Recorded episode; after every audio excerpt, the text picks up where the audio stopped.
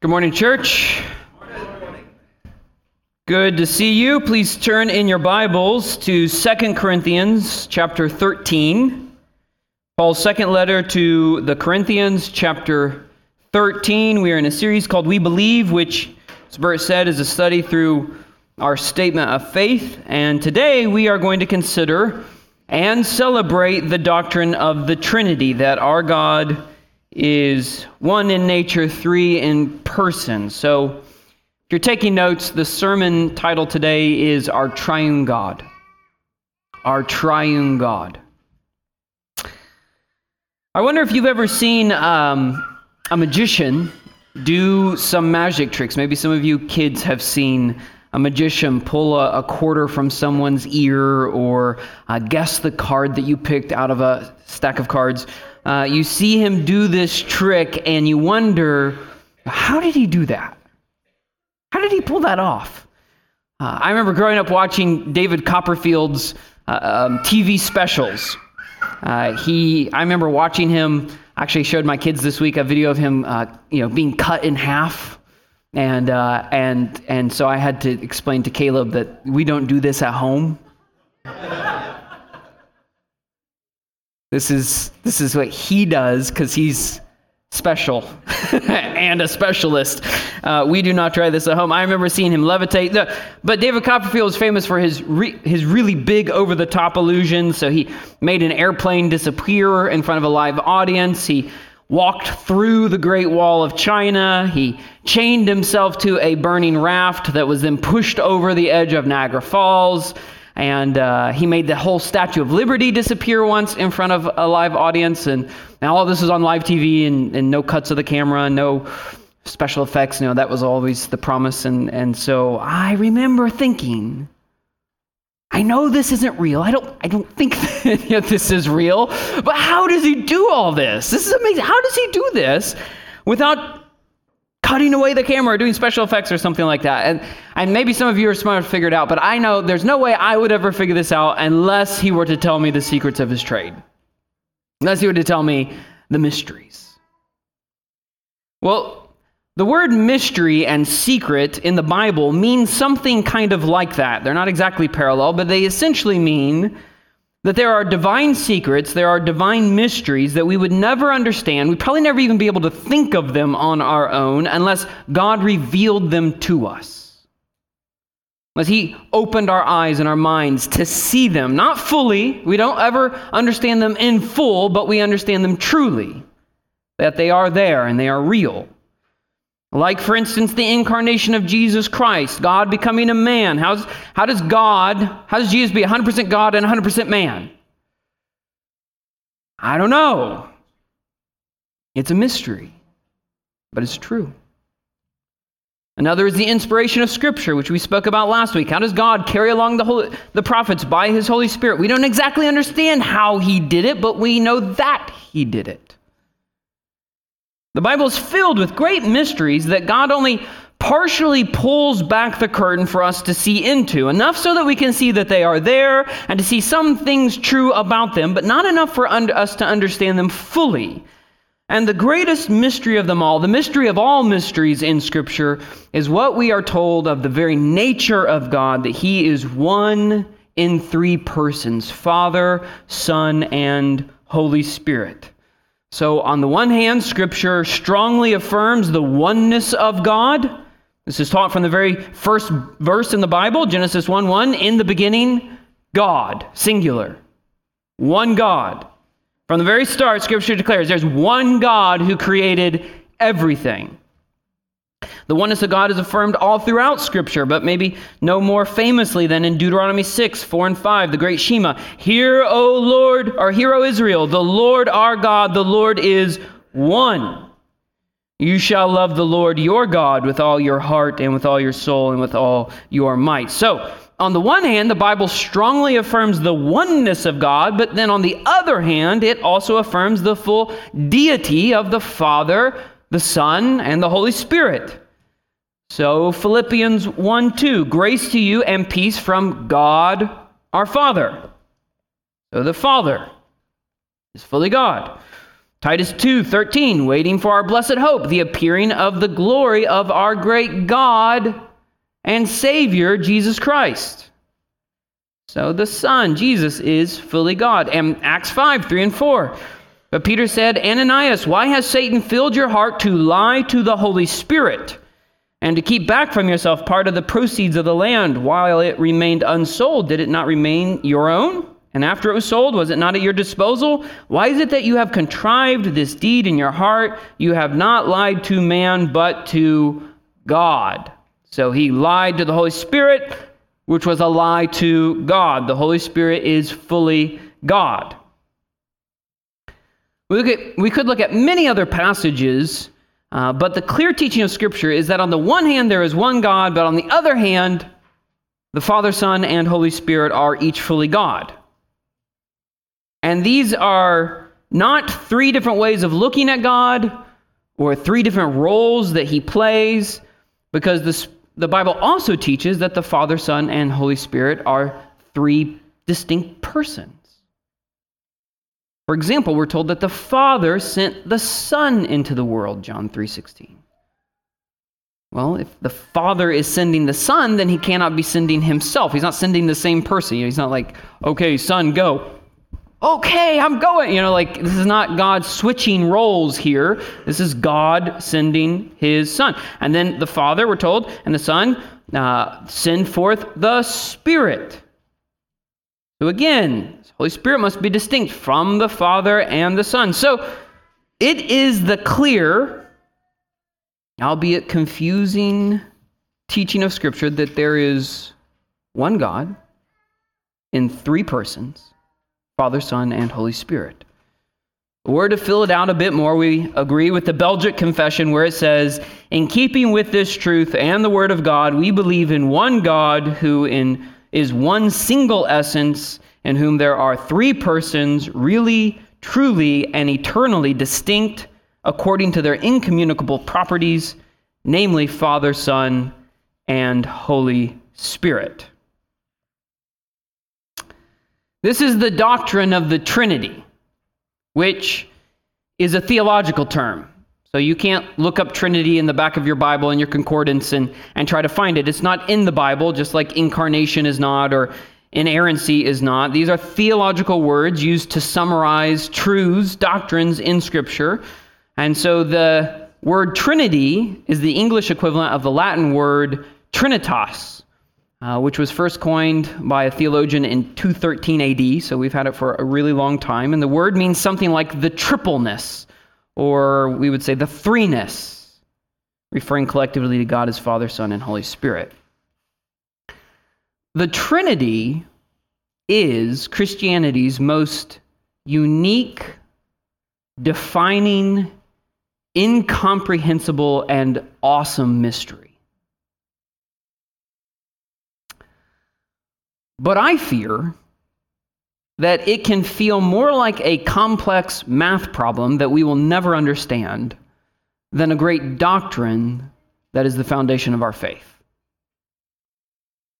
uh, a historic formula for teaching on the Trinity refers to in the Trinity or with the Trinity, there are five notions, four relations, three persons, two processions, one essence. Five, four, three, two. It's like, why does it all have to do with numbers? My kids have a joke that they like to tell um, to us over and over and over and over and over again, but also to guests who come to our house.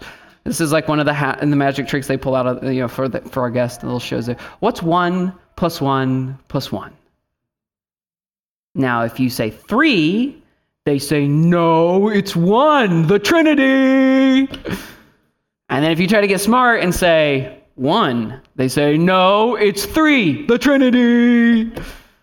These are the kind of jokes you tell in a pastor's home.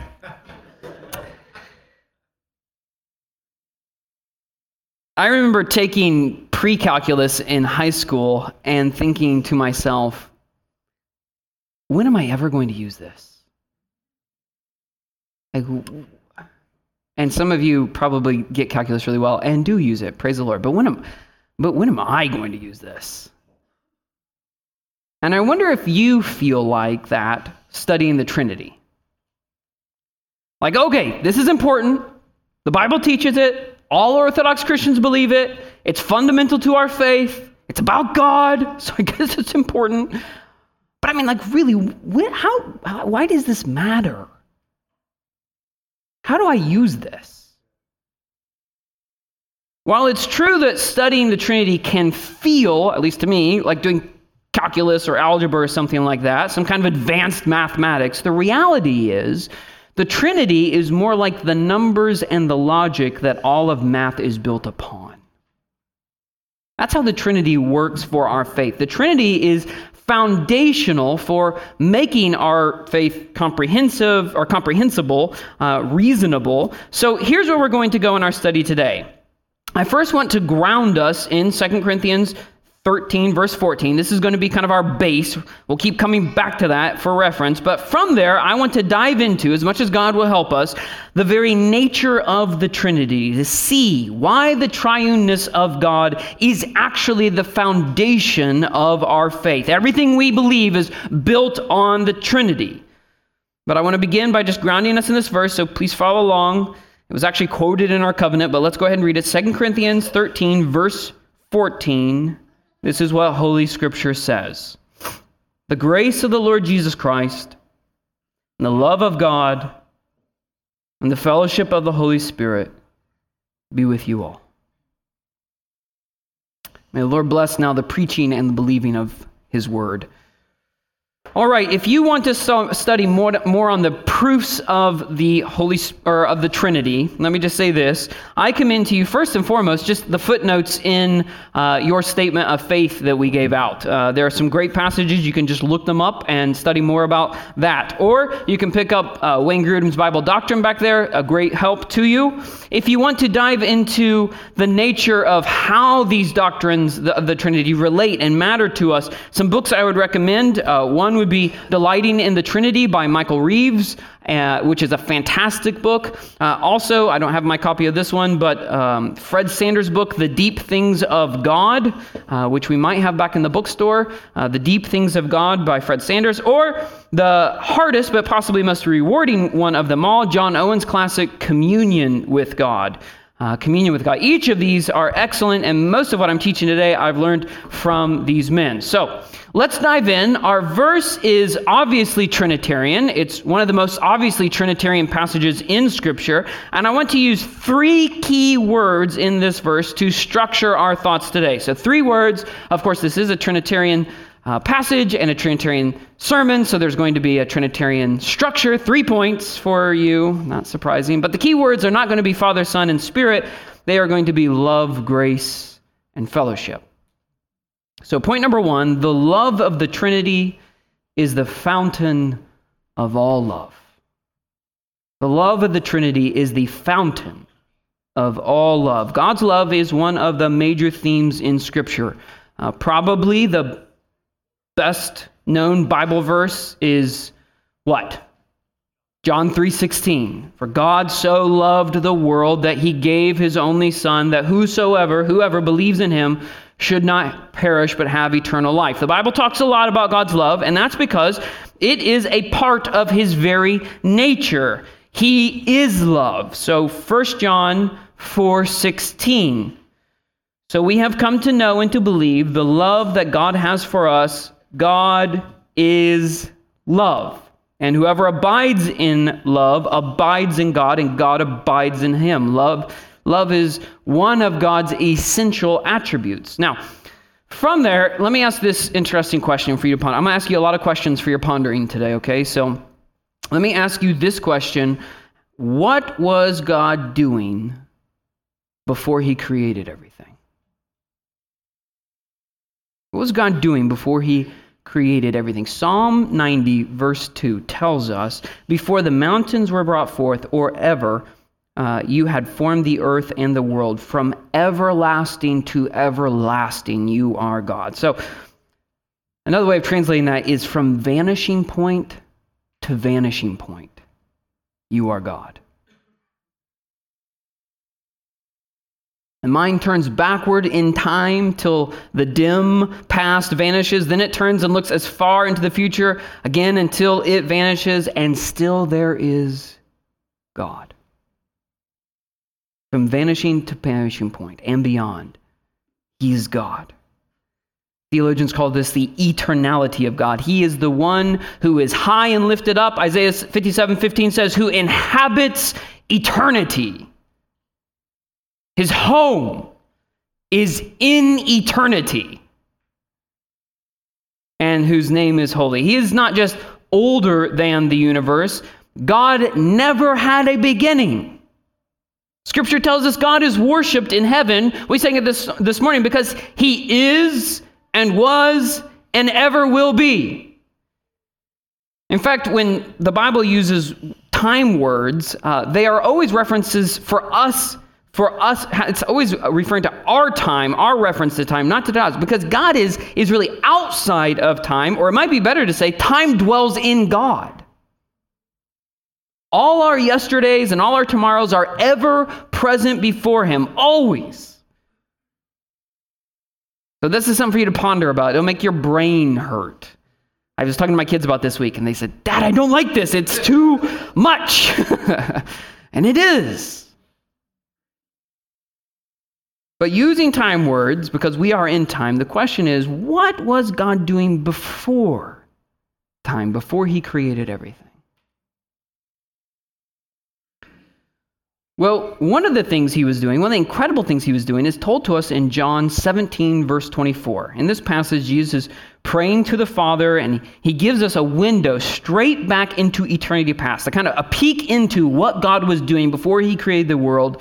Jesus prays, Father, I desire that they also, whom you have given me, may be with me where I am, to see my glory that you have given me, because you loved me before the foundation of the world. So, what was, what was God doing before the foundation of the world, before He created everything? He was loving the Son. For all eternity, God has been a father loving His Son. If you approach the Trinity through the revelation that Jesus brings, God is shown to us to be an eternally loving Father. And this is so significant. The most fundamental thing Jesus teaches us about God is not some abstract quality about him, God's eternality, for instance, we were just talking about, but is the fact that God is Father eternally. He always has been. So think about this with me. Follow me here. If God existed, well, now, let me just make it as a premise God existed before he created everything. Before he created everything, God was doing what? Loving his son. This means that before God was ever a creator or a ruler, he was a father, loving his son. Before he created anything, before God was creator or ruler, he was a father loving his son, which means all his ways are fatherly. It's not that God is like a father.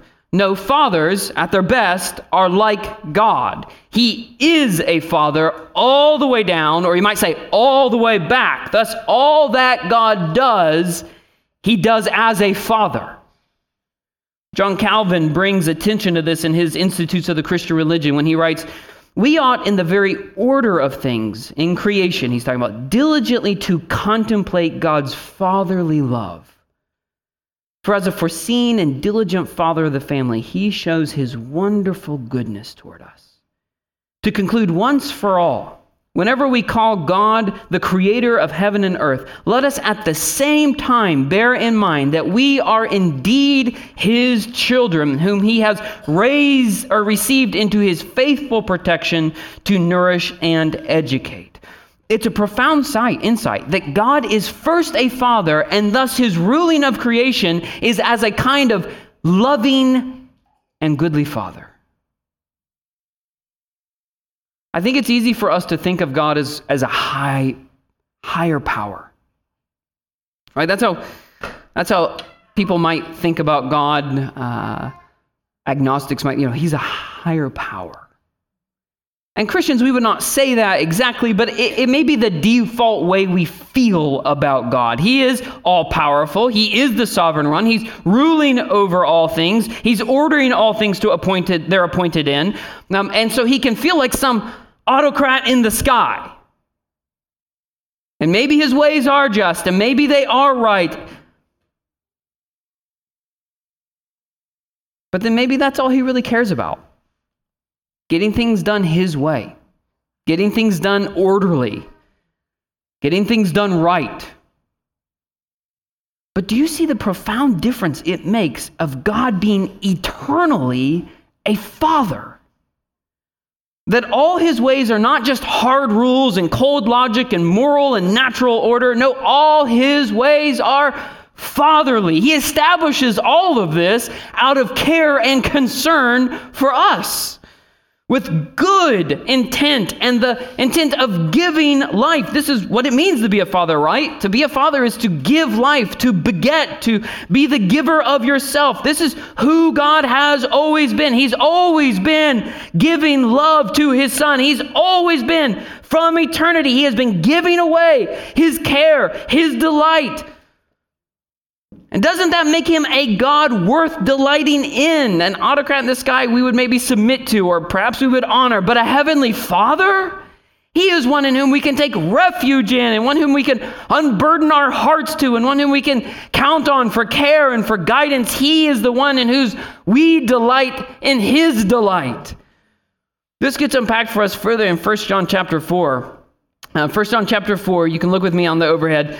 In verses 7 and 8, it says, Beloved, let us love one another, for love is from God, and whoever loves has been born of God and knows God. Anyone who does not love does not know God, because, here he says it again, God is love. There it is. God is love, and to know God is to know love. Now, look at verse 9. He says, In this, the love of God was made manifest among us that God sent his only Son into the world so that we might live through him.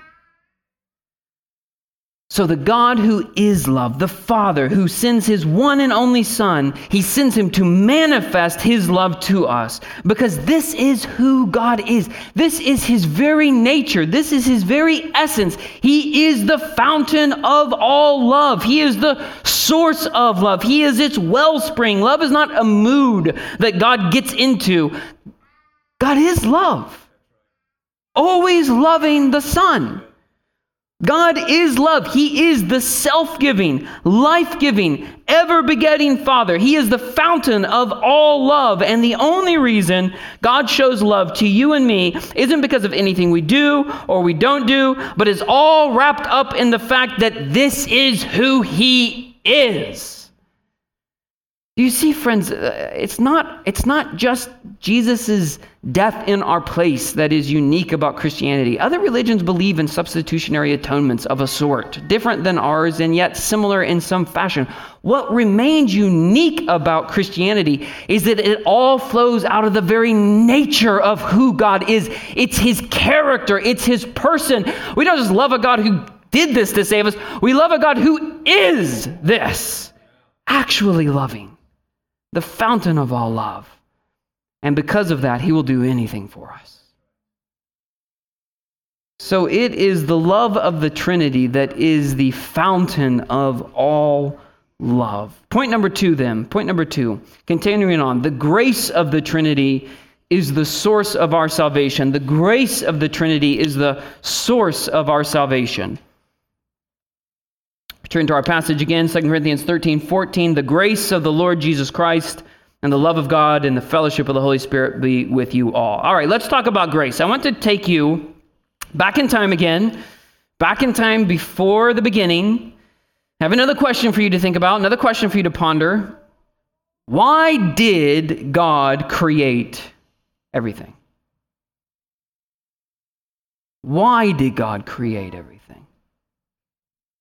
This is one of the most profound questions to ponder. I mean, why? Why bother? Why bother with you? Why bother with me? Why bother making this world? Why? Well, to answer that, let's, let's use a little imagination, I think is informed by God's word, and then we'll go into God's word and ground it all there. So let me ask you to imagine, let me ask you to imagine for a moment a single person God. Single person God. We believe in a three person God, but imagine with me for a minute a single person God. If I were to ask you, what do you imagine he's like? You were to try to think up the perfect, the best you can, single person God. What, what do you think he'd be like? Lonely. Or at least we could definitely say alone. Alone. Alone. And so, if he were alone, completely alone, this means love for others could not be his essence because he had never loved for eternity past another. Now you could say, well, he becomes loving once he has another to love. Fine, but you still can't say that he is love because he is not been loving, has not been loving for eternity past. So you see, the only with the triune God can you say that God is love, because only He has been always loving. Now, from this, it's interesting to know that all the other gods of other religions, all throughout history, have always, in fact, been needy gods. They create because they need something. They need servants, or they need entertainment. They need playthings with us. They need uh, company because they're lonely. They all come across as very powerful, but actually very needy. In fact, it would be offensive to say this, but the reality is uh, the glory of these gods is something more like a black hole because they always need. Whereas the glory of the triune God is that he does not need, he has always been fulfilled in himself, fully loving and enjoying, delighting in himself. Which means he's always giving of himself to himself, and out of this, he is always generous. He is never needy. So, to offend your pride here for a moment, let's just be clear God does not need you. God does not need you. Let me say this to teenagers one more time. It might be harder for you. God does not need you.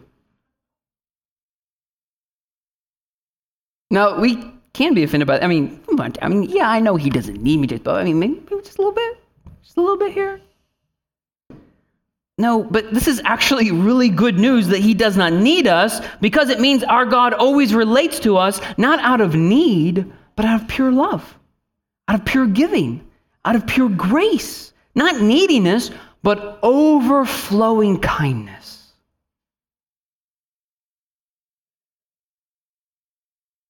Now, let me show you from Scripture how this all relates to our salvation. Let me ground some of what I've been saying into the Bible here. So, we're going to look at Ephesians 1. Ephesians 1, we're going to be there for a few minutes. You can turn there if you want. I'm also going to have it on the overhead because I've marked things in this passage I want you to see that I'm seeing. So, Ephesians 1, and let me just tell you ahead of time. Uh, let me. I'll give you ahead of time. Where am I going to go in this passage? Here's what I want to show you. I want to show you that the grace that saves us in Christ Jesus flows from the love in the Trinity. I'll say that again. The grace that saves us in Christ Jesus flows from the love in the Trinity. So this is some some really deep waters we're going to wade out into here. And so the Lord, please help us, God. We need help because um, this is a whole sermon in itself, uh, but but I love Ephesians 1. So let's look at Ephesians 1, and I'm going to read to begin with verses, uh, the end of verse 4 through verse 7. So just a little slice of this glorious theological pie that is Ephesians 1. Let's look at verse 4 through 7. In love, okay, pause. There's going to be a lot of pauses here, so just follow along with me, okay? So in love, this is the great motive of salvation. It is the love of God. And in fact, I love how John Murray says it. He says, No treatment of the atonement can be properly oriented that does not trace its source to the free and sovereign love of God. So that's true. That's what we see right here in Scripture. Salvation flows out of the love of God. All right, back into our passage. In love, He predestined us for adoption to Himself as sons through Christ Jesus, through Jesus Christ, according to the purpose of his will. All right, so that's the deepest root of where our salvation came from. It's not according to our will, it's according to the purpose of God's will. So, to the purpose of God's will, verse 6, to the praise of his glorious grace, which with which he has blessed us in the beloved. All right, we're going to come back to that in the beloved here in just a minute. That's Christ, but we'll come back to that. But note, the deepest root of where our salvation comes from is the purpose of God's will. We saw that in verse 5. And the deepest purpose for which we are saved, and really it's the deepest purpose for why God created anything and everything, it's all to the praise of his glorious grace. So if you want to know the purpose of your life, if you to know the purpose of creation, if you to know the purpose of history, it's all right here. It's to the praise of the glory of God's grace. This is why God made everything. This is why God ultimately saves us. And then Paul wants to unpack what this grace looks like in verse 7. He says, In him we have redemption through his blood, the forgiveness of our trespasses. And then Paul adds this very significant, very purposeful, and pregnant statement according to the riches of his grace. All right, so according to Paul here, salvation is, verse 6, to the praise of his glorious grace, and then verse 7, according to the riches of his grace. So Paul is highlighting for us, he's underlining, just like I'm trying to for you, the significance of grace in our salvation. You follow all that? All right, now, just for the fun of it, let's skip down to chapter 2, because I want to see, show you how at, at the bottom of all Paul's thinking, is God's grace in our salvation. So, chapter 2, verses 4 through 7. But God, being rich in mercy, because of the great love with which He loved us, even when we were dead in our trespasses, made us alive together with Christ. By grace you have been saved. All right, so here we have it. In fact, here we have Mercy, love, and grace. You see all the, it's another three, Trinity. See what's going on here? Mercy, love, and grace. This is how I put these two or these three together. Love is the big idea. Love is the big concept. Mercy is, ex, is its expression to brokenness, to weakness, to hurting. While grace is its expression to uh, guilt, to undeserving. So God, with great love, rich in mercy toward us in our brokenness, and rich in grace to us in our undeservedness. Let's keep reading. And raised us up with him and seated us with him in the heavenly places in Christ Jesus. So that, here's the goal, here's the purpose. Now follow this. In the coming, what? One age? Every age. This is eternal. Notice the pearl, the coming ages. In other words, it is going to take an eternity to do this in a fitting way. What? What? What's going to take eternity, Paul? He might show, that's the key word, display, show. What? What's he going to show? The immeasurable riches of his grace so, the whole goal of God's great love coming to us in rich mercy and rich grace through raising us with Christ is that so forever he can show forth the immeasurableness. That's why it's going to take forever, because it's immeasurable. To show forth the immeasurable, the infinite, the endless riches of his grace in kindness toward us in Christ Jesus.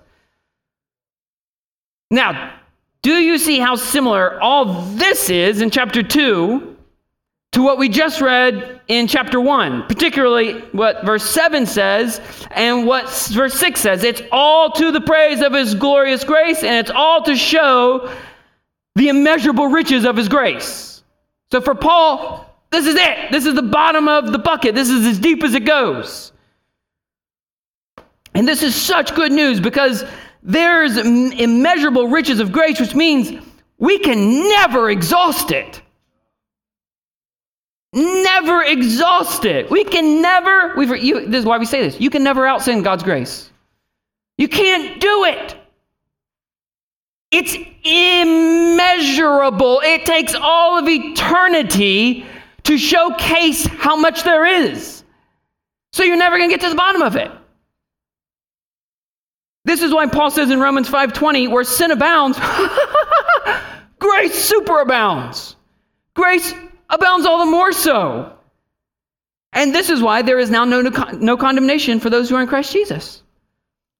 Because there is always more grace in God than there is sin in you. And this is why you can never be separated from the love of Christ. Because grace will never let you go.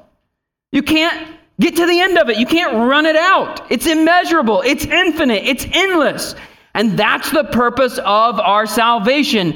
It's to pl- praise the immeasurable riches of His glorious grace. And so, if God could lose you, if you could outsin God, eh, we wouldn't be so glorious anymore. It wouldn't be so immeasurable. It would be measurable. Yeah, it's about as much as you. It's about as much as you. And a little less. That's not so great, God. But what about if it can cover all of you? And what if it can cover all of us?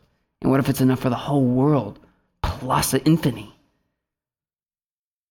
Now, okay, so that's grace, and we preach grace, right? But I'm supposed to be trying to connect all this to the Trinity. Jace, I thought this was a sermon about the Trinity. Sounds like a sermon about grace. Okay, great. Now, let me return us for a moment to Ephesians 1, because I said I wanted to show you that the grace that saves us, this immeasurable grace in Christ Jesus, flows from the love of the Trinity. So let me show you this by taking you back to Ephesians 1, verse 6.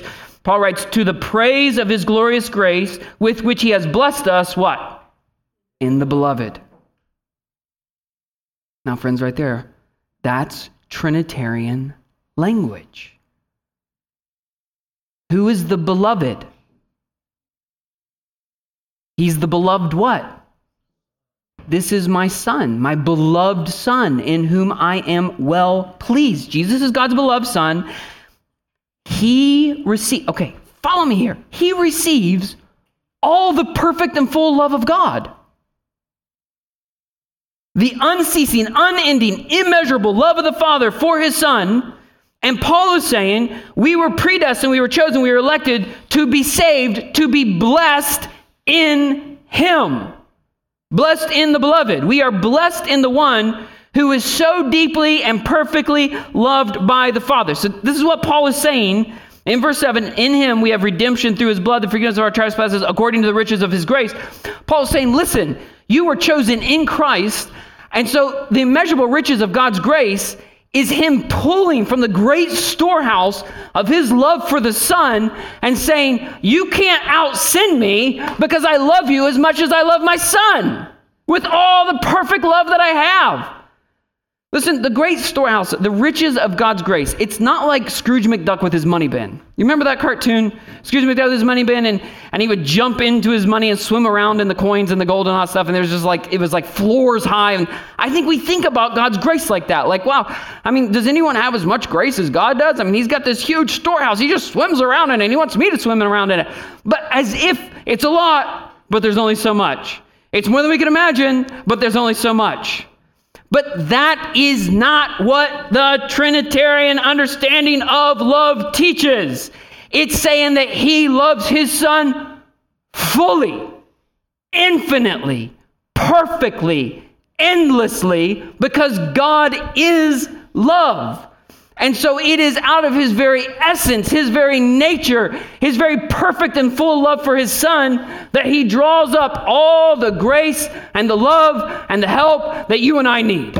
That is how the grace, the riches of the grace of the Trinity flow into our salvation. Does that make sense? It's incredible. It's all grounded in the person and the nature of God. Okay, my goodness, we still have another point to do. The fellowship of the Trinity is the privilege of every Christian. Point number three the fellowship of the Trinity is the privilege of every Christian. With all these, listen, you remember uh, when Paul says to Timothy, consider these things, and the Lord will give you understanding. I've always thought that must have been really frustrating for Timothy. Like, well, Paul, can't you just explain it to me? Just take a few more lines and write it out. Uh, but but Paul's like, nah, just think about it, and uh, the Lord will give you understanding. I feel like in some ways that's what we're doing today. It's like, well, okay, these are things for us to consider. May the Lord give us understanding. 2 Corinthians 13, 14 again. The grace of the Lord Jesus Christ and the love of God and the fellowship of the Holy Spirit be with you all. Here, Paul commends the fellowship of the Holy Spirit because it's primarily through the, the Spirit that we enjoy fellowship with the Trinity. So uh, we I'm going to look at Romans 8. In fact, turn there with me if, if you have that for a minute. Romans chapter 8. Romans chapter 8. Uh, Paul, or I mean, uh, Bert used this in the call to worship today. Uh, we're going to look at the same one, two of the same verses. Romans chapter 8. I'm using the ESV. Some of your translations, if you use a different, may use the word children instead of sons, but it literally is sons, and there's a purpose behind that. So just Follow along with me here, Romans chapter 8, and we're going to look at verses 14 and 15.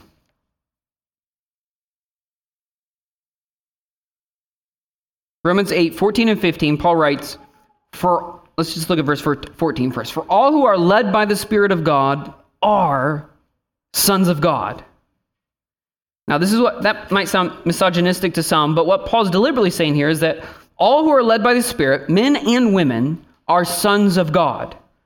And he wants us to be clear that the status we are all given is the status of son of the son of the son Jesus Christ. That's what we're given in the gospel. More than we're forgiven, we are adopted as sons in the son. Now, men have to make peace with the fact that we are the bride of Christ, right? So women have to make peace with the fact that they're sons of God. These are just theological constructs we have to work with here that the Lord gives us. We've all got issues we've got to work through. Men get to enjoy with women that we are the bride of Christ that is loved by Him, and ladies get to enjoy with men the status of the beloved Son Himself, loved just as much as Jesus is, as hard as that is to imagine. So much so, Paul goes on in verse 15 to say, For, this is so amazing.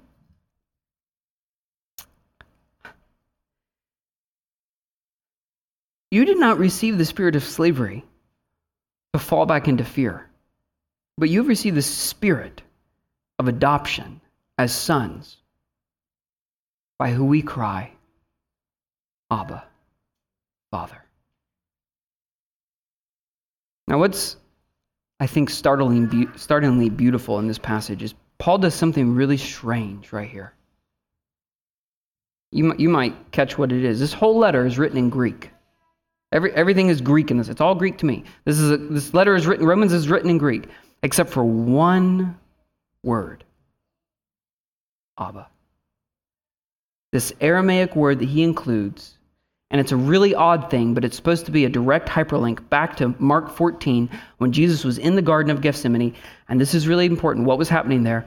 Jesus is in private fellowship with his Father, personal communion. And what does Jesus call him? Abba. Father. And so Paul is saying in Romans 8, the spirit of adoption, or the spirit of his son, as he's called in Galatians 4 6, is given to us so that we might share not just the same language, but the same personal intimacy and fellowship with God that Jesus himself shares with his Father. We are given precisely nothing less than what Jesus enjoys. Isn't that amazing?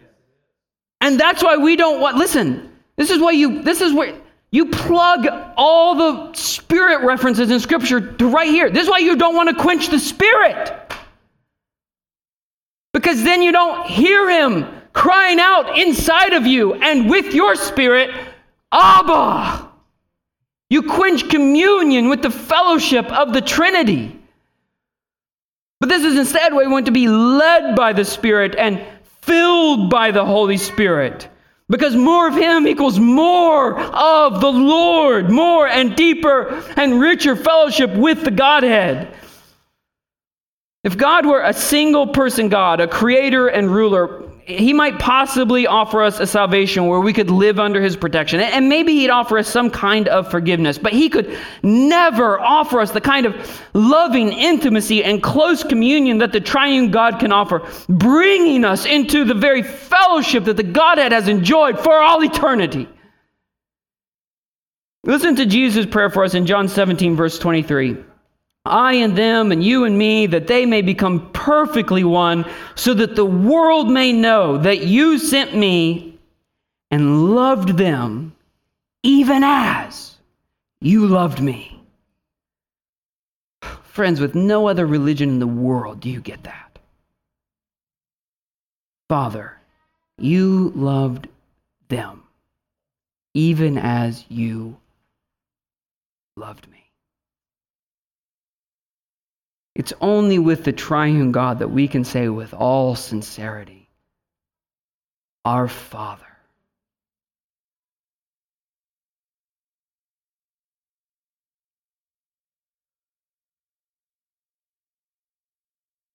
I'm reminded here of Deuteronomy 29 29, right?